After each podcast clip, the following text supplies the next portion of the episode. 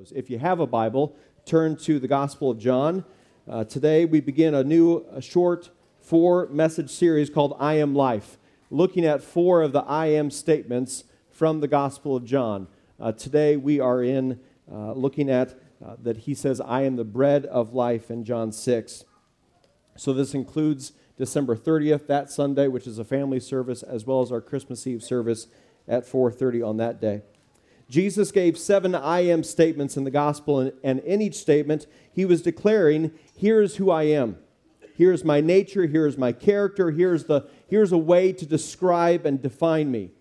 In this Christmas season, we remember Jesus coming to dwell in the flesh, to be born of a virgin. Jesus gets spoken of a lot in this month. So, what I wanted to do is, is bring us back to the Word, which is our authority, to help us, remind us okay, here's who Jesus is, and here is how who he is should shape our present day way of life. There's a thread throughout this whole section in John 6 of two types of bread. Jesus, being the master teacher that he is, is using a picture of physical bread to teach about spiritual realities. And so he's talking about two types of bread one that perishes and that you have to work for, and one that never perishes and that you believe in and receive as a gift. One bread leaves you feeling hungry and still empty afterwards, and the other leaves you feeling full and satisfied. Where do you and I get our satisfaction? Where do we run to for our joy? When life is hard, where do you and I turn? If we're in a season of waiting or suffering right now, what are we clinging to? In your life right now, what would you say you're feeding on? Where are you getting the nourishment for your life? I think each of us in this room, whether believer or unbeliever, have this propensity to turn to things that, that are the equivalent of a loaf of bread that is good for a week and then gets moldy. To turn to things that, that make these false promises of satisfaction but leads to malnourishment. What are you feeding on right now in your life? In my own life, I have chased after or fed on things that I thought would satisfy, whether that be accolades and the applause of people, accomplishing things at work, owning more stuff, earning more money, or about 25 other things. And you're no different. I've talked to cross pointers in just the past few weeks who have confessed their tendency to turn to things like control, or sexual relationships, or substances, or bitterness and in the end, they were sharing with me, it left them malnourished. It left them empty, not full. So today, on this morning, and in this Advent season we are in, I want to bring us good news. I want to remind our forgetful hearts and minds about who Jesus is and that he is the true bread of life, and only he himself satisfies these core hungers in our souls. In this Christmas season of all times, with all its marketing and culture, it's like this continual picture. If you get this, if you go out and buy this, if you give this to him or her, then you'll be satisfied. Then they will be satisfied. D.A. Carson said this Christians are never more than poor beggars telling other poor beggars where there is bread. So today I'm not coming from a place of spiritual pride, but rather, but rather as one who has found through both ease and more often through hardship that Jesus is only is the only true bread of life. Today I want the Spirit to expose these, these breads in our lives that we keep turning to to try to find nourishment and satisfaction. And I also want the Spirit to point us to good news of who Jesus is and how that shapes us and how that encourages us and how that brings good news to the listener today. So in John 6, we're going to end up reading a lot of this passage, but right before where we, where we pick it up in the timeline here, Jesus has just fed 5,000. So you've got these great crowds that are following the guy who just satisfied their bellies, and we read in verses 14 and 15 in John 6 that this, that, that this crowd, after witnessing this miracle of, uh, of fish and loaves, wants to put Jesus up as their military or political leader to deliver them from Rome.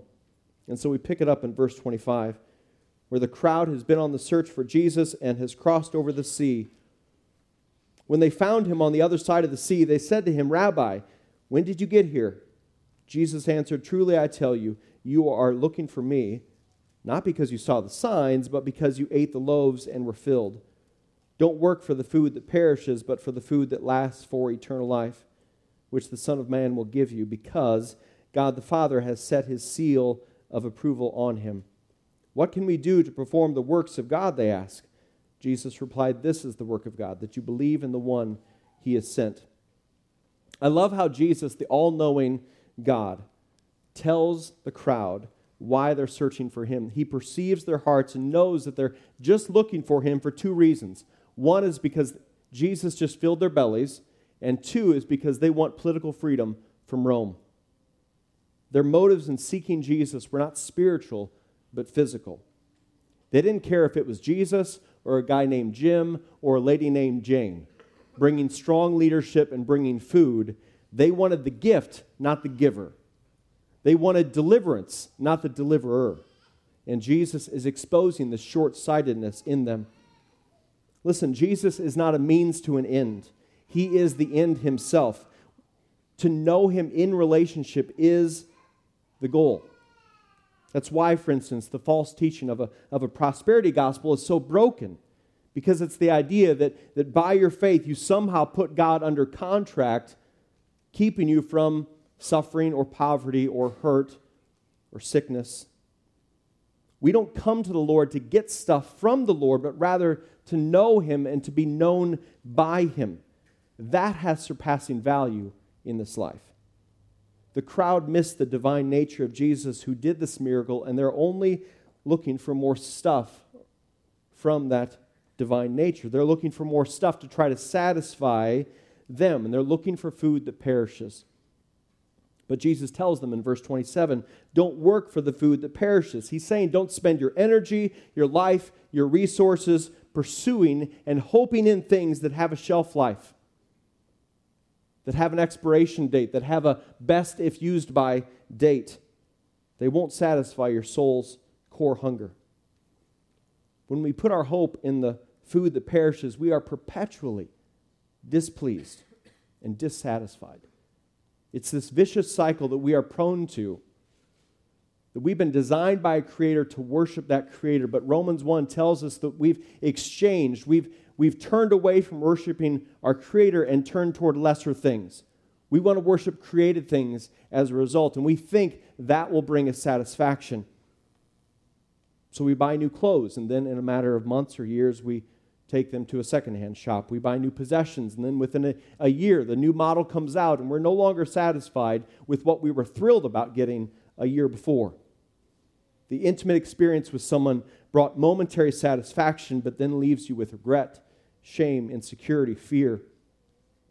Or we think a change, a change in marital status, a change of address, a change of job will somehow bring us satisfaction.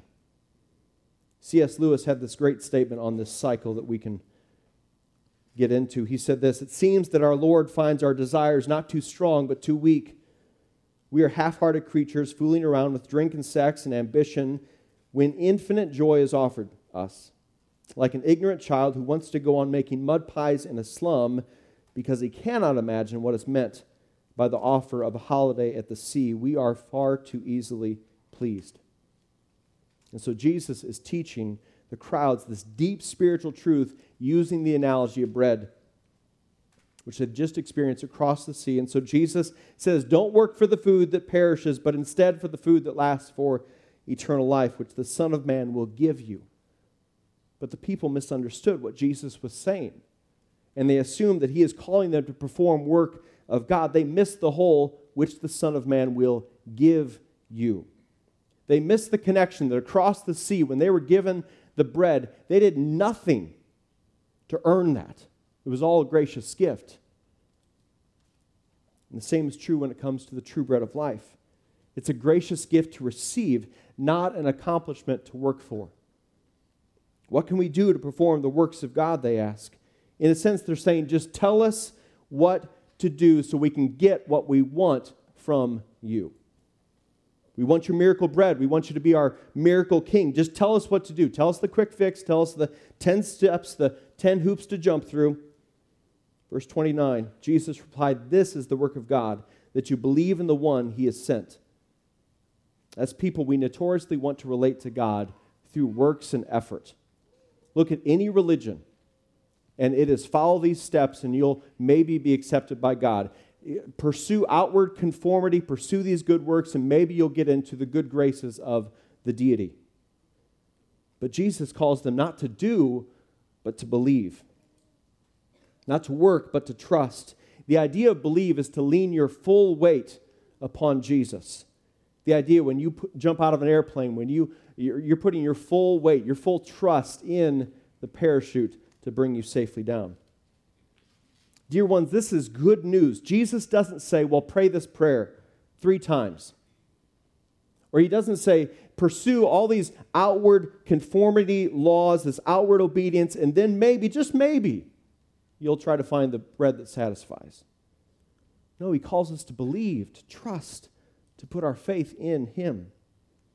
I love what one author said the only thing we bring to Jesus is our need.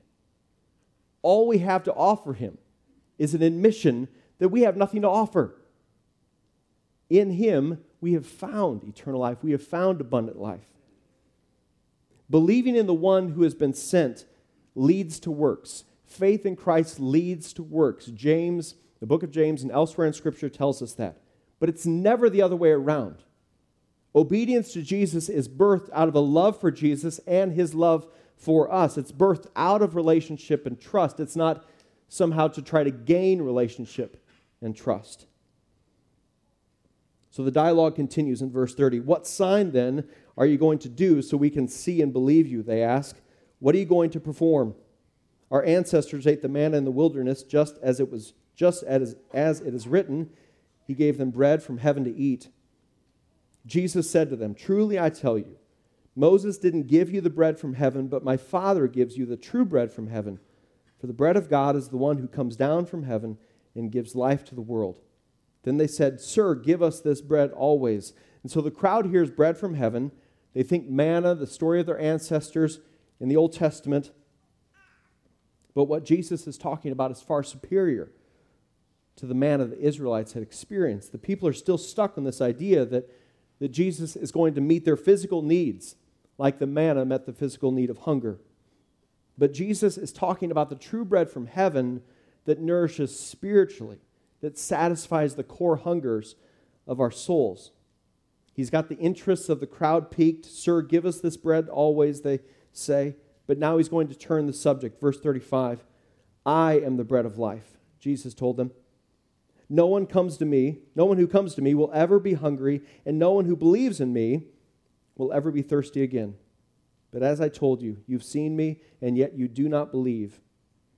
Everyone the Father gives me will come to me, and the one who comes to me I will never cast out. For I have come down from heaven not to do my own will, but the will of him who sent me. This is the will of him who sent me, that I should lose none of those he has given me, but should raise them up on the last day. For this is the will of my Father, that everyone who sees the, fa- sees the Son and believes in him will have eternal life, and I will raise him up on the last day. I am the bread of life, he says. He doesn't say, Here is the bread of life, but I am the bread of life. I am who satisfies abundant life is found in me. It's found in knowing me and being known by me. Life is not found in this vicious cycle that promises satisfaction and leads to brokenness. Jesus is the bread of life, and satisfaction and eternal life is found in Him and Him alone. Jesus didn't come at Christmas. He didn't come down from heaven, as verse 38 says, to bring external solutions and fixes. Because the external of our lives isn't the problem. The heart is the problem. The core hunger of our lives is the problem. Since Genesis 3, we have been born with hearts that are prone to sin and wander, pro- hearts that are prone to not live for our Creator, but live for created things. But in the coming of Jesus, good news has come.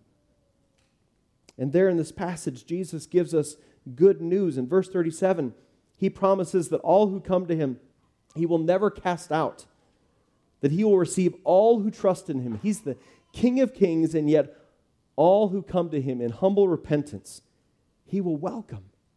He won't reject. He will not only receive and welcome, but he also says, I'm not going to lose you. You won't be forsaken. You'll be kept eternally secure. The Good Shepherd doesn't leave or lose his sheep. He comforts, protects, provides, feeds, sustains his people. Everyone who sees the Son and believes in him will have eternal life, and I will raise him up on the last day. Come to Jesus, you'll receive eternal life, you'll, you'll receive eternal satisfaction, and there's a resurrection coming for those who are, in, who are in Christ. It is good news in this life and in the life to come. And so Jesus has, Jesus has turned the subject, and the crowds now begin to turn on him. They, they were so satisfied in the food. But now, because he's changed the subject and made it about their hearts, they begin to turn on him. Verse 41 Therefore, the Jews started complaining about him because he said, I am the bread that came down from heaven. They were saying, Isn't this Jesus, the son of Joseph, whose father and mother we know? How can he now say, I have come down from heaven? Jesus answered them, Stop complaining among yourselves. No one can come to me unless the Father who sent me draws him, and I will raise him up on the last day. It is written in the prophets, and they will all be taught by God, and everyone who has listened to, listened to and learned from the Father comes to me. Not that anyone has seen the Father except the one who is from God. He has seen the Father. What they wanted physical needs met, political freedom given Jesus wasn't promising or giving. What he was offering, eternal life, core hungers met, they wanted none of it. They were looking for the temporary and they missed the eternal. Jesus goes on in verse 47 Truly I tell you, anyone who believes has eternal life. I am the bread of life. Your ancestors ate the manna in the wilderness and they died. This is the bread that, came, that comes down from heaven, so that anyone may eat of it and not die. I am the living bread that came down from heaven. If anyone eats of this bread, he will live forever. The bread that I will give for the life of the world is my flesh. Jesus is making this astounding claim here believe in me, trust, rely, cling to, lean all your weight on Jesus, and in him you will be given eternal life. At the end of verse uh, 51, the bread that I will give for the life of the world is my flesh. In order for you and I to enjoy bread physically, it has to be broken. In the same way, Jesus is so good that in order to be the true bread of life in our lives, he lays down his life. His body is broken so that you, you and I can find forgiveness and new life and cleansing. We come to him because in him we are truly satisfied and our joy is made complete. Pastor J.R. Vassar paraphrased Jesus' words this way I'll be broken so that you can be made whole. I'll be cast out so that you may be brought in. I'll be condemned so that you can be forgiven. I'll be rejected so you can be accepted. I'm the Son of God, but I'll be treated like an enemy of God so that you, who are enemies of God, can be treated like sons and daughters of God. I'll do this at cost to me, not cost to you. This is good news. We serve a generous and loving God. The bread that I will give for the life of the world is my flesh, verse 52, at that, the Jews argued among themselves How can this man give us his flesh to eat? So Jesus said to them, Truly I tell you, unless you eat the flesh of the Son of Man and drink his blood, you do not have life in yourselves. The one who eats my, eats my flesh and drinks my blood has eternal life, and I will raise him up on the last day. Because my flesh is true food, and my blood is true drink. The one who eats my flesh and drinks my blood remains in me, and I in him. Just as the living Father sent me, and I live because of the Father, so the one who feeds on me will live because of me. This is the bread that came down from heaven. It's, it is not like the manna your ancestors ate, and they died. The one who eats this bread will live forever. Jesus is not promoting cannibalism here. All right? But the people's minds are just, they're blowing right now. He's giving a physical picture of what it means to actually believe in and trust in Him when you and I enjoy food, and this month we should know this, right? I had a family gathering last night. I enjoyed some food. Didn't need breakfast this morning. Okay? But when we enjoy food, we savor it. We drink or we take it in. When you enjoy drink, you drink it down. You don't hold it at arm's length. You take that food and that drink into your innermost being, and when you eat and drink, you're simply a receiver. You bring nothing to the meal. We only bring hungry souls and souls that are tired of chasing after food that doesn't nourish, that doesn't satisfy. We instead want to believe Jesus' words here and turn to Him for eternal life and for that satisfaction. To be a believer is not to put your faith in an idea or a theory, it's to put your faith in a person, Jesus Christ, and the works of that person. It's to put your faith in the Son of God who was born of a virgin, lived the sinless life, died on a cross, rose again on the third day, ascended to heaven, one day is returning. And so the crowd who came with physical and temporary things on their minds can't get their heads and hearts around what Jesus is saying. They're blind to the spiritual realities that Jesus is teaching. Verse 60 Therefore, when many of his disciples heard this, they said, This teaching is hard. Who can accept it? And then skipping down to verse 66. From that moment, many of his disciples turned back and no longer accompanied him. So Jesus said to the twelve, You don't want to go away too, do you? Simon Peter answered, Lord, to whom will we go? You have the words of eternal life. We have come to believe and know that you are the Holy One of God. Jesus had called the crowds to forsake all these other false, perishable breads, all these created things that they were turning to. And he had called them to believe, surrender, to fully embrace him, to enjoy him like they would food and drink, to enjoy communion with him as regular as we would a meal, to give up their pursuit of living for self and instead follow him. And in doing so, he has promised to them, I won't cast you away. I won't reject you. I will receive you. I won't lose you. I'll grant you eternal life. It was good news upon good news, but it would require them to repent from living for themselves. And many turned back. But Peter makes this bold, definitive statement Lord, to whom will we go? You have the words of eternal life. We have come to believe and know that you are the Holy One of God. We have come to believe and put our full weight and trust in you. Where else will we turn? Your words, Jesus, lead to life.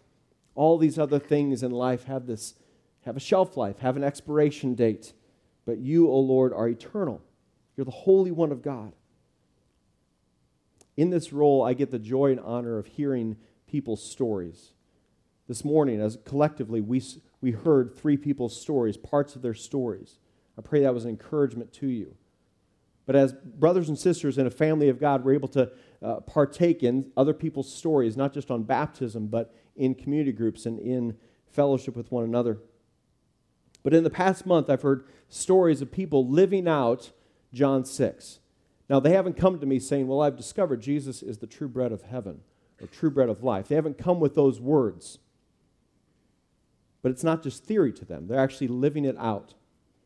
I talked to a brother in Christ who, for 10 years, pursued everything from alcohol to narcotics to anything that would produce adrenaline in his life, all in an attempt to try to satisfy pain, to numb pain, to satisfy brokenness and hurt. All the while, the Lord is faithfully drawing him to himself, which is exactly what Jesus tells, tells us in John 6 there. The Father's going to draw people to himself, an unmistakable drawing and now for him, while the temptation to return to, to those things is still there, this godly brother is walking in the light of Christ, and that's led to freedom. He is turning to the true bread of heaven in prayer and in community with other believers, and the Lord is, is bringing healing to the years of him chasing after moldy bread. I was talking to another sibling in the family of God the Lord has been so gracious to reveal to them the dysfunction of chasing after security and satisfaction in physical relationships. And it isn't all pretty and there's pain involved, but it's also so beautiful and so powerful to see the Lord redeeming and setting a child of His free from the entanglement and the enslavement of sin, setting them free from that vicious cycle of Romans 1. He's revealing Himself as the true bread, and this person is not walking away like the crowds But they're saying, Where else are we going to go? I've gone to those places. They leave me malnourished, empty, enslaved. Where else am I going to go? A brother in Christ was sharing with me recently how the false bread that he would turn to was control. Not necessarily seeking to control other people, but, but when a hard situation came, when waiting came or difficulty came, his response was control, which led to anxiety and unbelief. It led to a crippling effect in his life, and yet the Lord is faithful to a thousand generations and is exposing the shelf life that anxiety, unbelief has, the empty promises that follow, and instead turning this man's heart to this deep trust in and this full embrace, this drinking down, enjoying, savoring the true bread of heaven. All of these people, and many of us, would testify that to know the Lord and be, to be known by Him has surpassing value. That the worship team could come back up. Church, the true bread of life has come down from heaven. He says it repeatedly here in John 6 Come down from heaven, come down from heaven. The Advent, the first Advent has occurred. And he has come to give of himself to be broken so that all who believe in him will receive him as a gracious gift, eternal life. So that all who believe in him might not be cast out but welcomed, no longer lost but found, no longer unstable and insecure, but your feet upon a rock and secure, assured, no longer living for the temporary and the, and the earthly, but living for the eternal, living for the one who died and rose again for them. Are you putting your full weight of your life upon Jesus? Where are you still trying to find nourishment from temporary and false areas? What shelf do you just keep running back to to try to find nourishment from it? And all you keep finding in the end is moldy bread. Good news has come. Good news has come in the person and work of Jesus. Good news that is through faith alone, by grace alone, in Christ alone. Good news that sets us free and leads to our joy and leads to the good of our lives as well as those around us, as well as the glory of our God. Father God, we are grateful that at Christmas we are reminded that you sent your Son to be the true bread of heaven, the true bread of life. Expose the areas that, that our hearts are prone to turn to to try to find nourishment. Expose those in our hearts today and, and this week and turn us back. We repent from those and we want to believe the good news that you are the true bread of heaven. So help us to rely upon you, to lean our full weight upon you this week as we follow and trust you. We want to find our satisfaction in you and you alone. We want to know you, and we are grateful, so grateful to be known by you. We pray this in Jesus' name. Amen. Let's stand up and worship. Jesus makes this promise in the Beatitudes Blessed are those who hunger and thirst for righteousness, for they will be filled, they will be satisfied. Let's be people who hunger and thirst for righteousness this week, knowing that that's where we're filled, that's where we're satisfied, that's where the Lord is glorified. Meet somebody new before you leave. God bless.